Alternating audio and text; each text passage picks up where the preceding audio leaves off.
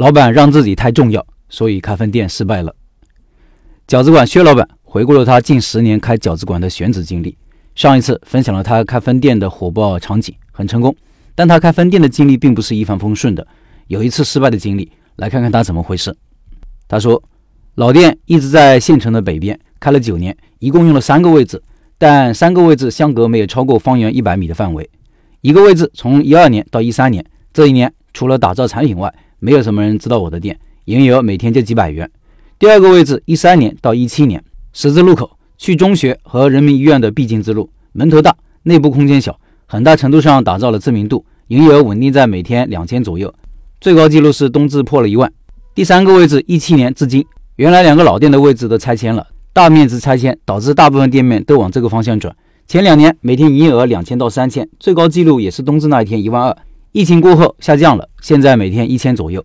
现在的新店位置是我一直想开店的地段，县城的中心街道。横穿两条南北主街，西连古城景区和唯一的商场，东连国道和长途车站，整条街长两公里，东面一公里都是餐饮娱乐集中地。这个店是古城景区小吃街的朋友让出来给我的。这里就插一下我这位朋友店里的情况，因为也跟选址相关。他在他的早餐店隔壁租了两间门面做炸串糖水，因为他早餐店太小，只有三十平，他打通了两间店，供早餐店顾客堂食。下午晚上做小吃到十点，年租金八万。现在因为营业额不高，找我聊天如何改进。我分析了一下他的问题。他的店离我新店三十米，这条街呢都是早餐、夜宵、中西餐饮，有医院、有学校，基本没有逛街的人。连奶茶店都只有一家刚开的股民。到这里吃东西的人目的性很强，都是餐饮消费。他的糖水、串串属于休闲食品，在景区火爆，但在这种位置没有逛街的，只靠附近住户和资本主题来的顾客，只在饭点消费的人不多。平常时间基本没人进店，我们店现在也是这样。这条街就这个性质，我建议他做夜宵。夜宵十点以后，女生有糖水喝，喝酒的有炸串，跟烧烤店还可以竞争一下。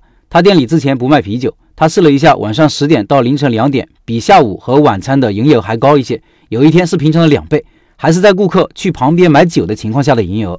我不仅建议他上酒水，也让他缩小一个店，可以摆到外面做排档，更吸引夜宵顾客。这里可以利用早餐店互补，早上做早餐，晚上变炸串，省出一个店的费用。现在三个店租金一年十二万，转租出去一间就能省四万。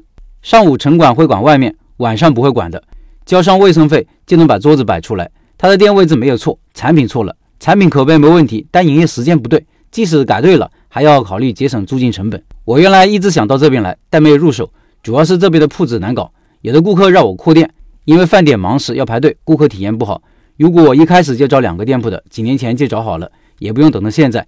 主要是考虑租金会高一些，当然店铺宽敞了，顾客坐得舒服，进店的人会更多。不排队就得加快出餐速度，有条件了可以增加设备，多几个人在厨房负责出餐就更快了。但这只是饭点才会有这么多人，又不好请钟点工，这多出来的房租、人工、装修费、电费会把利润拖得很低。要是再遇到疫情，更可能把我们拖垮。所以还是让顾客排一下队，就算一次不愿意等了。我有信心让他下次还来。我以前在南边开的分店，产品认知度是没有问题了，选址也没有问题。我开的时候生意也挺好的。现在接手我店铺的那家米粉店也开了五六年了，生意一直不错。我为什么没有坚持下去呢？主要原因是产品没有标准化，请的员工制作不标准。很多顾客说我两个店口味不一样，导致有些是顾客来先打电话给我，问我在哪个店就去哪个店，要求我亲手制作，这是我开分店失败的主要原因。现在呢，我把制作流程标准化了。刚招一个员工，半天就能操作自如。我已经把每个产品的制作方法、加料量都写好了，他只要照着标准做就好了。选址对了，产品没弄好失败；产品好，选址错误也是失败。我开分店放弃了，还没有亏什么钱。上个月我看了一家加盟的烤鸭店装修，我就跟媳妇儿说：“他怎么把店开在这个位置呢？肯定是总部来帮忙选的址。一看就只知道找人气高的、店租也高的位置，没有考虑产品。这个位置在县城最中心、最大的十字路口，门口正对着人行横道。”对面是商场，所以它对面是全县城最集中的休闲食品街，奶茶店就有十家以上。这个店之前是正新鸡排，生意一直挺好。虽然不好停车，但对面有很多人会过去消费，路口曝光效果好，骑电动车的也很方便。大品牌自带人流吧。县城有四五家正新的店，带我买鸡排就去过他家几次，不知道为什么不开了，可能是因为房租。以前我知道那个店是十万一年，后来说涨到了十二万。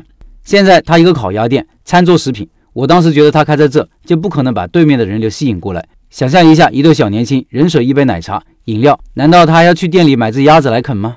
再说一个选址的例子，有一次看到两口子两辆三轮车子，分别在两个大型的工地路口卖快餐，车上是六个菜、两个汤、米饭，工友们都在那里排队打饭。我也去打了一份，不好吃，比较咸，但分量足。我花十三块钱，每个菜都打了一勺，有鸡有肉有鱼块，蔬菜少打两个菜十元就够了，还有一份汤。我饭量还可以，都吃不完，但工友们都吃得很香，还能免费加饭。我问老板为什么会想到这里来摆摊，这里除了工友什么都没有。